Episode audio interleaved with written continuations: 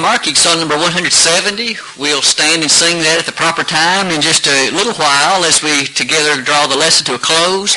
Certainly how blessed and privileged we are this morning to be able to gather like this. Though perhaps some have traveled somewhat treacherous roads to be here, nonetheless, how remarkably complimentary it is of our congregation that we have desired in large number to meet together today, understanding the privilege and the importance of worship, and to gather together on occasions like this to edify and exalt the name of God, and of course to encourage and lift up each other. We are, after all, those of like precious faith, 2 Peter 1 verse 1, and we look forward to that beautiful time when we can gather around the throne of God forever and there understand the blessedness of eternity with Him. As you may have noted in the reading this morning, drawn from the 26th verse of James chapter 1, we have a rather bold and rather direct statement made about a certain person's religion. In fact, it is there directly and concretely asserted that this man's religion is vain. It is with regard to that statement, I would ask each of us to give some thought to what the Holy Spirit shared with us in that regard this morning. Maybe some introductory thoughts will perhaps move us in the direction of deeper consideration. But might I suggest that each of us, and I feel sure I speak without any hesitancy of being mistaken, None of us take it very lightly or happily when another confronts us and asserts that we are, in essence, wrong about something. Or perhaps that we are called hypocrites. One of the words that can so easily perhaps bring up a defensive barrier in us is when someone looks at you or me and says, you are a hypocrite. You do not behave in the way you claim. You do not live as you purport to. You do not, in fact, behave in the manner in which you seem to preach. None of us like directly to be called that, I'm sure. In fact, some of those thoughts I've listed for your consideration would be that certainly hurts deeply when the person mistakenly says that of us. When you and I, in fact, do live as we attempt, and yet someone, for whatever reason, maybe they're not knowledgeable of all the facts, maybe they have taken just a small amount of information and blown it into far more than what it was, but when the facts do not meet that, that certainly hurts. However, I would submit even when the person's correct, it hurts our conscience. For we know that they're telling us what really is the truth. And they're telling us what we need to hear, but sometimes it's a hard pill to swallow, isn't it? It would, in fact, perhaps be noted this morning in terms of hypocrisy. I would ask you to read again verse 26 of James 1. Listen to how directly the Holy Spirit makes this statement. If any man among you seem to be religious, and bridleth not his tongue, but deceiveth his own heart, this man's religion is vain. Yes, I suspect it might be a bit difficult to pen a simpler statement in English than that. Here's an individual who has the claim to be religious. He perhaps has made the claim before others. Maybe he attends some kind of religious service. Maybe he has, in fact, some loyalty and allegiance to the Bible. Despite any or despite all of that, the Holy Spirit says, this man who makes that claim, or maybe who even believes it in his heart, if he doesn't bridle his tongue, that man's religion is vain. That's a rather simple conclusion, isn't it, for what the Holy Spirit has asserted. I would invite each of you to consider with me this morning, and all of us certainly stand beneath the brunt of a statement like this, as we do any other statement of the Holy, Holy Bible. How does your speech and mine correlate to what we claim to be in terms of religious? Do they match or do they not? Do we bridle our tongue as we should? Do we control and withhold it as the Holy Spirit demands? Or in essence, are we hypocritical? One of the things we will do as the lesson goes onward is to look a little bit more closely at some of the terms that are therein appearing. This man's religion is vain. What does it mean to say it's vain? Perhaps without little consideration of any further delay, let us turn our attention to look more carefully at that context and see if we can appreciate more directly some of what is being asserted to us. I thought we'd do that by looking at the way in which that verse reads in three translations, just to make certain that we do not miss the point behind it. The King James translation we heard read a moment ago by Brother Greg, and I've also just recently read it but let's also note it yet again. If any man among you seem to be religious, and bridleth not his tongue, but deceiveth his own heart, this man's religion is vain. Following that, I've also listed for your consideration the American Standard rendering of that same verse. If any man thinketh himself to be religious, while he bridleth not his tongue, but deceiveth his heart, this man's religion is vain. You'll notice a rather large similarity between those two, but then finally the English Standard Version. If anyone thinks he is religious and does not bridle his tongue but deceives his heart, this person's religion is worthless. I might ask us as we keep in mind the basic thrust of all of those presentations, each of them points rather directly to that scene we used to start the lesson. A person thinks he's religious, perhaps has a high evaluation of himself, labeling, categorizing, believing himself to be religious. But then the Holy Spirit comes directly and says, if he doesn't bridle his tongue, his religion is worthless, it's vain, it's useless. And so it is with regard to that matter we each, no doubt, can feel challenged by. Let's then move to consider what that verse says to us and for us. What about bridling the tongue? On the next slide, I have listed for you some thoughts about the text itself. Please give some thought to those aspects as we perhaps build a foundation for considering it more deeply. There near the top, you'll notice this estimation of oneself is set before us. We each have some particular belief about what we are, what we claim to be, and the type individual we are at the most basic level. I have no doubt all of us in the sound of my voice consider ourselves in some way religious. Perhaps some more deeply committed than others, but all of us have this inner feeling, a belief, that we are striving to be rather deeply pious, spiritual, and religious. It is to be noted as that statement is made. The Holy Spirit said this. One who thinks himself to be religious but does not bridle his tongue deceives himself. All three of those translations that we read made use of that statement. Notice the easiness with which one can deceive himself. And it is important to notice that that word himself, the King James read it, deceiveth his own heart. That's a reflexive kind of presentation in Greek. It means the person does it to himself. God doesn't deceive him. Others don't in fact proceed to deceive him. He deceives himself. You and I can see then we can well deceive ourselves with regard to our language if we aren't careful. We may think ourselves religious, perhaps overlook some of the language we tend to use, and all the while believe we're religious. We might well, however, be deceiving ourselves because that's not the only thing the Holy Spirit said. That word bridle, perhaps you and I are familiar with what perhaps we used to put on or see put on a mule, a set of bridles. That word bridle here literally means to hold in check. It means to have exerted a self-control over that speech or language, the tongue, as it is here referenced. To bridle one's tongue.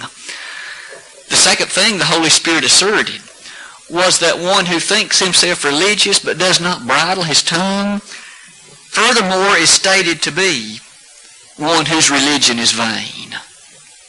And there's the statement that probably would wreak our attention more so than some other passages. Here is the Holy Spirit directly asserting you're a hypocrite if you claim to be religious but yet you do not bridle your tongue. Those are strong words, aren't they? It's a powerful message. It's no wonder that the book of James in its five chapters is so very to the point. In fact, among the 27 books of the New Testament, few would rank higher than it in terms of packing a powerful punch in a very few words. Here we find that that person who believes that his life is religious but doesn't bridle his tongue, his religion is said to be vain. You'll note the translation of words like that are useless and worthless is what the King James word there means. Who among us would like to be told, friend, your religion is useless. Friend, your religion's worthless. It doesn't have any bearing or meaning or basic thrust behind it. And yet the very person who believes himself religious but doesn't bridle his tongue falls in this category. Near the bottom of that screen, might we emphasize then for each of us the importance of bridling the tongue? How well do you and how well do I control our tongue? When situations arise day by day in life, are we skilled enough, mature enough in faith to control our speech, to bridle our language, and not allow it to lead us to say things that we shouldn't say? Sometimes we can develop a habit. And we often, when we do that, thus use a word and we don't really even think about it. We've used it in the past, nothing bad happened, I'll use it again. It's just a bad habit. Do we allow ourselves to fall in that situation? Perhaps our friends are so apt to use words and to fit in to be like them. We'll use it too. Maybe we should be cautious and exceedingly careful. For if we're claiming to be religious, but we don't bridle our tongue, we in fact are living a vain religion, a religion that's useless. The book of James, as you might well remember, in fact has an extensive discussion of the importance of bridling the tongue. In chapter 3, verses 1 through 10, we have a whole host of ideas about controlling the speech and the power that is behind it. Some of the terms and ideas in those verses are very familiar to each of us. In fact, think about how small the tongue is. In terms of the overall comparison to the size of the body, the tongue's very little, isn't it? It's far smaller than, say, the brain or the heart, the arms, the legs, the feet, the hands, anything. But yet in verses 3, 4, and 5 of James chapter 3, we're reminded that think about how we can use bits in a horse's mouth. And though those bits are small, we can turn that horse or mule about and have it do whatever we wish. The smallness of that bit had a great impact on the movement of that animal. Similarly, with regard to a ship or a vessel, the helm, the rudder, if you please, is so very small, but yet the steersman or the governor can use that to guide that ship wherever it wants to go. So too in verse 5, the text reads like this. Even so the tongue is a little member, and boasteth great things. Behold, how great a matter a little fire kindleth. Isn't it amazing then to contemplate what can be wrought by your tongue and mine? What impact, either for good or for evil, can be wrought by our language and our speech? It's a fair thing then to notice the power of that word in verse 26. religion is vain if it doesn't lead to us restricting and controlling and bridling our tongue. It should be our goal through the remainder of our lesson to more carefully consider the bridling of the tongue. How is it done? In what way should it be brought about? And to what end should we see its consequence? It perhaps is fair to notice that in this very verse we are reminded a person's religion should be a transforming kind of religion. It should be a religion that impacts and makes demands on the life. Let it be noted up front if religion is not transforming of life, if it doesn't make demands of the person to alter his or her behavior, to lead it into ways more pious and godly, that religion is useless. It's empty, it's powerless, and it's vain. But notice the religion that God has set forth is far from anything like that. It makes demands basically of every avenue of life. What one should think, how one should speak, what one should be involved in and doing. And the same is true in regard to the tongue, isn't it? This religion that is here classified as vain is a powerless one. That person, though he believed he was religious, was involved in a religion that made no demands, or at least he was insufficient to do it, to even bring about the bridling of his tongue. May your religion and mine never be that weak.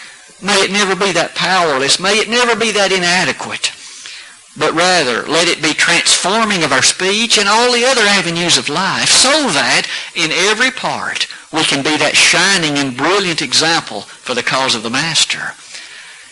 Might we note furthermore upon that slide that's before us some of the things that we should remember about that transforming character of religion. We mentioned earlier about language that we sometimes might speak in habit. Have you been in a position to where maybe either you or you witnessed someone else who developed the ability and the likeness to speak in a certain way because it was a popular way to speak. Others, in fact, found it funny or cute, or they found that you were a part of their group when you spoke like them. And so it was that in time, by habit, you learned to speak often that way. Listen to the words of Jesus in Luke 9:23. If any man will come after me, let him deny himself and take up his cross daily and follow me. It is not a matter of popularity or a matter ultimately to be pleasing before God of simply doing that which others find to be acceptable. Jesus said it must start with denying oneself. It's not about me, it's about Him. It's about pleasing Him, living in the way He desires, and that includes the way that we talk. Later on in the same New Testament, we notice in Mark 8, verses 36 and 37, that this, though it occurred somewhat later in the Lord's ministry, we find him again reminding us about the ultimate perspective on things that are important. He says, What shall a man give in exchange for his soul? We each know the answer to that question. In rightness, there is nothing worth more than the soul. We should thus live by virtue of language in such a way that God would stamp his approval upon what we say. What thus ought to be some things we should be very careful of language that we should be very interested to remove. In the words that follow, I've listed a few things that we should be aware of. Some time back, in fact, it's been about two years ago now, we looked at a lesson that reminded us of some of the things concerning our language. However, things change, and we at times needed to be reminded of some of the matters that are so powerful with regard to language. And that's the reason I thought it worthwhile to look at some of those from a different perspective than we did then. For example, consider the first one. There are many words in our world that are just simply and straightforwardly ugly. Their connotation is mean and ugly. What is behind them is profane or vulgar. And those who claim to speak such, believe it or not, can at times think that they're being religious. They do not perceive that the statements of Scripture impact the way that they talk. Somehow they seem to believe that the way they speak on Sunday morning can very well be far removed from the way they speak Tuesday afternoon, and God has no problem with that. They're mistaken. Again, the sacred writer didn't say on, only on Sunday must one's language be like this. He didn't specify any day of the week. It happens for any day, doesn't it? Any man who thinks himself religious, but yet does not bridle his tongue, deceives himself, and that man's religion is vain. James 1.26. Consider thus some of the passages that affirm the greatness of that thought. I've listed for your consideration Ephesians 4.29. Nestled near the close of that fourth chapter of the Ephesian letter, Paul said, let no corrupt communication proceed out of your mouth, but that which is good to the use of edifying, that it may minister grace unto the hearers. Let us hear that again. How much, Paul, corrupt communication am I allowed to speak? He said, let no corrupt communication. I can't then expect to be a favorable child of God or a person desirous of gleaning his approval in by virtue of my speech if I'm using vulgar, profane, or ugly language. Thus, I should put that from me. If habits have developed the use of that constantly, it will take effort to remove it, but it is so worth it.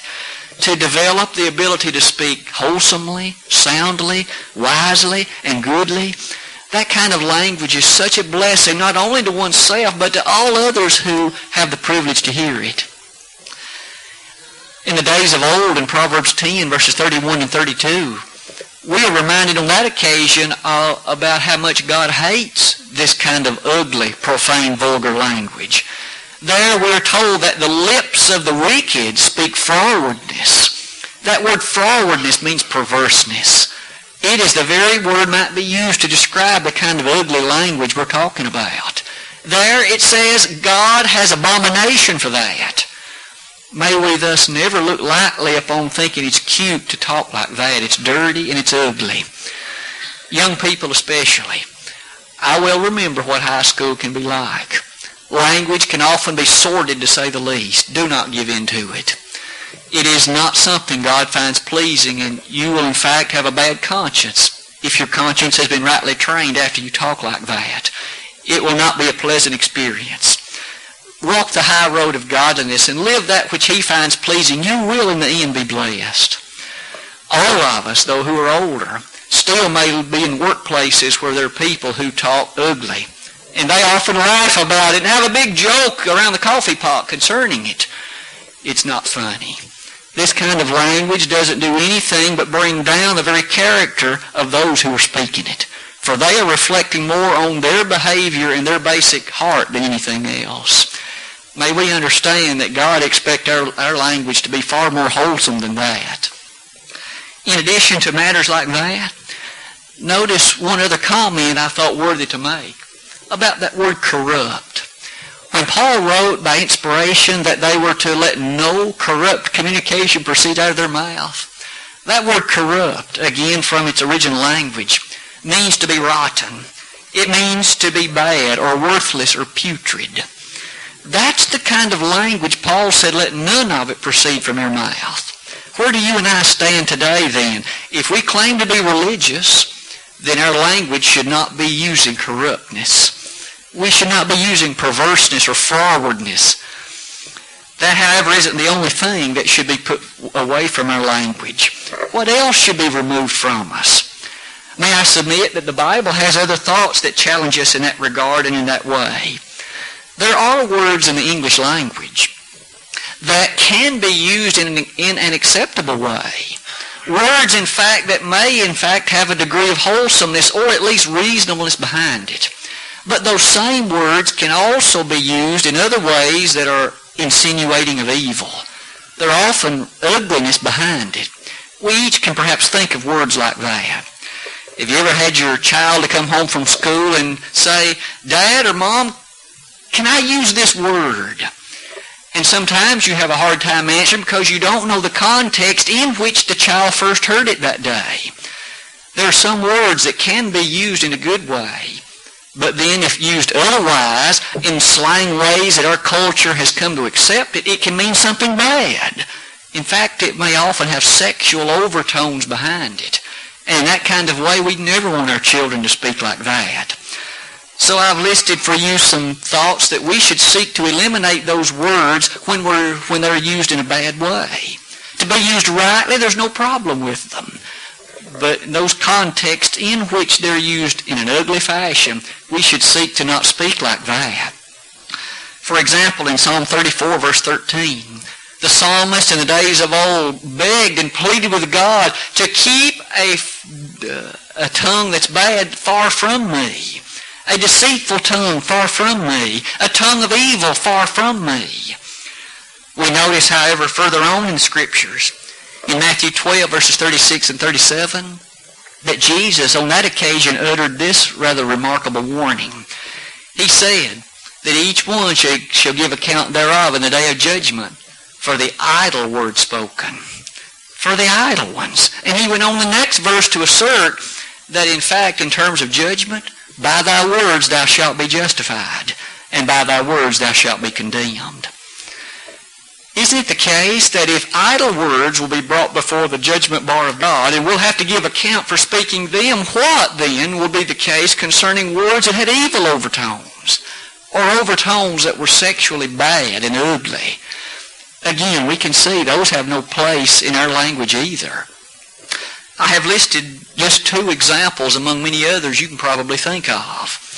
As you think about, again, proper ways those can be used, and then there are ways that our society now uses them in an ugly way. We should never seek to use them in the way that's ugly. But in addition to those examples, consider yet another. We should also seek to eliminate any word or words that in fact insult in any way the divine realm of God's creation. Either Him, any other element of divinity, or anything that He has explicitly and purposefully created and made. In fact, several verses of the Bible challenge us in that regard.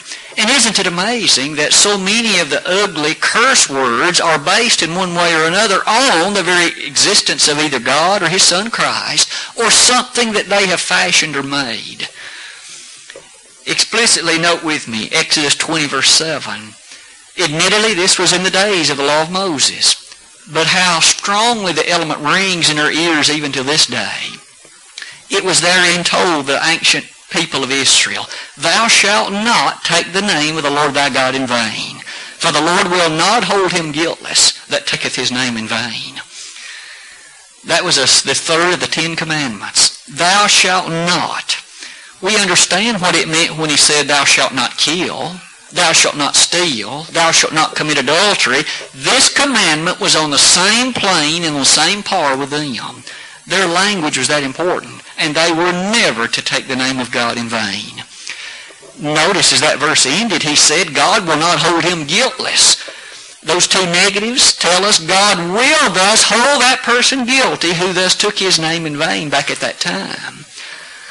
As we ponder about the character of other parts of the Bible, in Leviticus 19.12, an element of that was restated again. Those who swore on the name of God, he didn't look upon that lightly if they took the swear lightly. In the New Testament, in verse 8 of Colossians chapter 3, the inspired apostle said in rather strong language, Put away filthy communication from your mouth. Among those matters that they were to mortify or put to death, filthy communication was one of them. You see, there were those in that first century church in Colossae that apparently were dealing with improper language too, just like some in our day deal with it. And God's word to them was put it away from you. Today, the same word then is given to us if we are battling with the same idea. As one seeks to put away filthy communication, isn't it sad to ponder how flippantly, trivially, and disrespectfully the name of God or certain divine things can be referenced. It would seem that our culture has made a mastery of taking divine things and softening it in some way and thus putting it into our language to be easily and often used. One example is the word gosh. That's nothing but a softening of the word God. And when we thus flippantly use that in language without any recourse or reference to God, we have erred because we have made a flippant, disrespectful reference to the name of God. Other examples could be listed by, by the many. But as you think about that one particularly on the screen, I have coupled it with two others. It's not uncommon these days to hear the name Jesus taken as a curse word. Someone has done something. Maybe they've caught their hand in a door and the door's gotten slammed on it. The first word that they seem to speak by exclamation is Jesus. Without any thought about the very name of the Son of God. It's just an interjection exclaimed in that moment of haste and hurriedness. Such is a bad thing. Jesus is the only begotten Son of God, John 3.16. And we're told in Philippians 2, verses 5 through 11, that God gave him a name to be exalted above every name that at the name of Jesus every knee should bow, of things in heaven, of things in earth, of things under the earth, and at the name of Jesus every tongue should confess that Jesus Christ is Lord, to the glory of God the Father. Philippians 2, verses 10 and 11. Thus, we shouldn't be caught using flippantly the name of the one who died at Calvary for us. That kind of idea challenges, again, so many of us because we live in a world where that is not the common way in which things are perceived. That, however, isn't all either. You'll notice near the bottom of that slide, one other word, series of words that seems to have such a common role to play is what I call condemnations. We've studied in the past in our Bible study classes that that word damn, D-A-M-N, in the New Testament, King James uses that more than once. As, for instance, in Mark 16, 16, that word literally means to condemn. But yet, when words like that are used in a profane or cursing fashion, and we each can imagine what the language is like. One person looks to another and says, blank you, with that being the word in place. They are condemning that person in their language to an eternity in hell. Friend, nobody but God can do that. I can't do that, nor can any other human. Thus, when that kind of statement is made, we are taking to ourselves what rightly belongs only to God himself, to an attribute of divinity. We can't judge anyone and condemn them to hell like that. We have every right to use the Scriptures and assert to them, if their ways continue in sin, that God asserts that judgment will be theirs. But it's not our prerogative based on something they've done to me or something uh, that is a part of the way that they live to condemn them to hell. They shall stand before their God and give answer for that by virtue of their sinfulness. Perhaps in terms of those condemnations, that brings us to the final example on that slide, swearing. Swearing, S-W-E-A-R-I-N-G. It is interesting to think of how often oaths find their way into the language, especially sometimes of those who are younger. It seems to be a habit to desire to speak in terms of oaths and affirmations, swearing if you please. Near the bottom of that screen, there are two passages that we ought never forget relative to that subject. One of them begins in the book of James. Are you gaining the impression that James had a keen idea of desiring to improve the language of those to whom he was writing? That they might come to appreciate more clearly the error of some language that they had been using and that it might improve dramatically.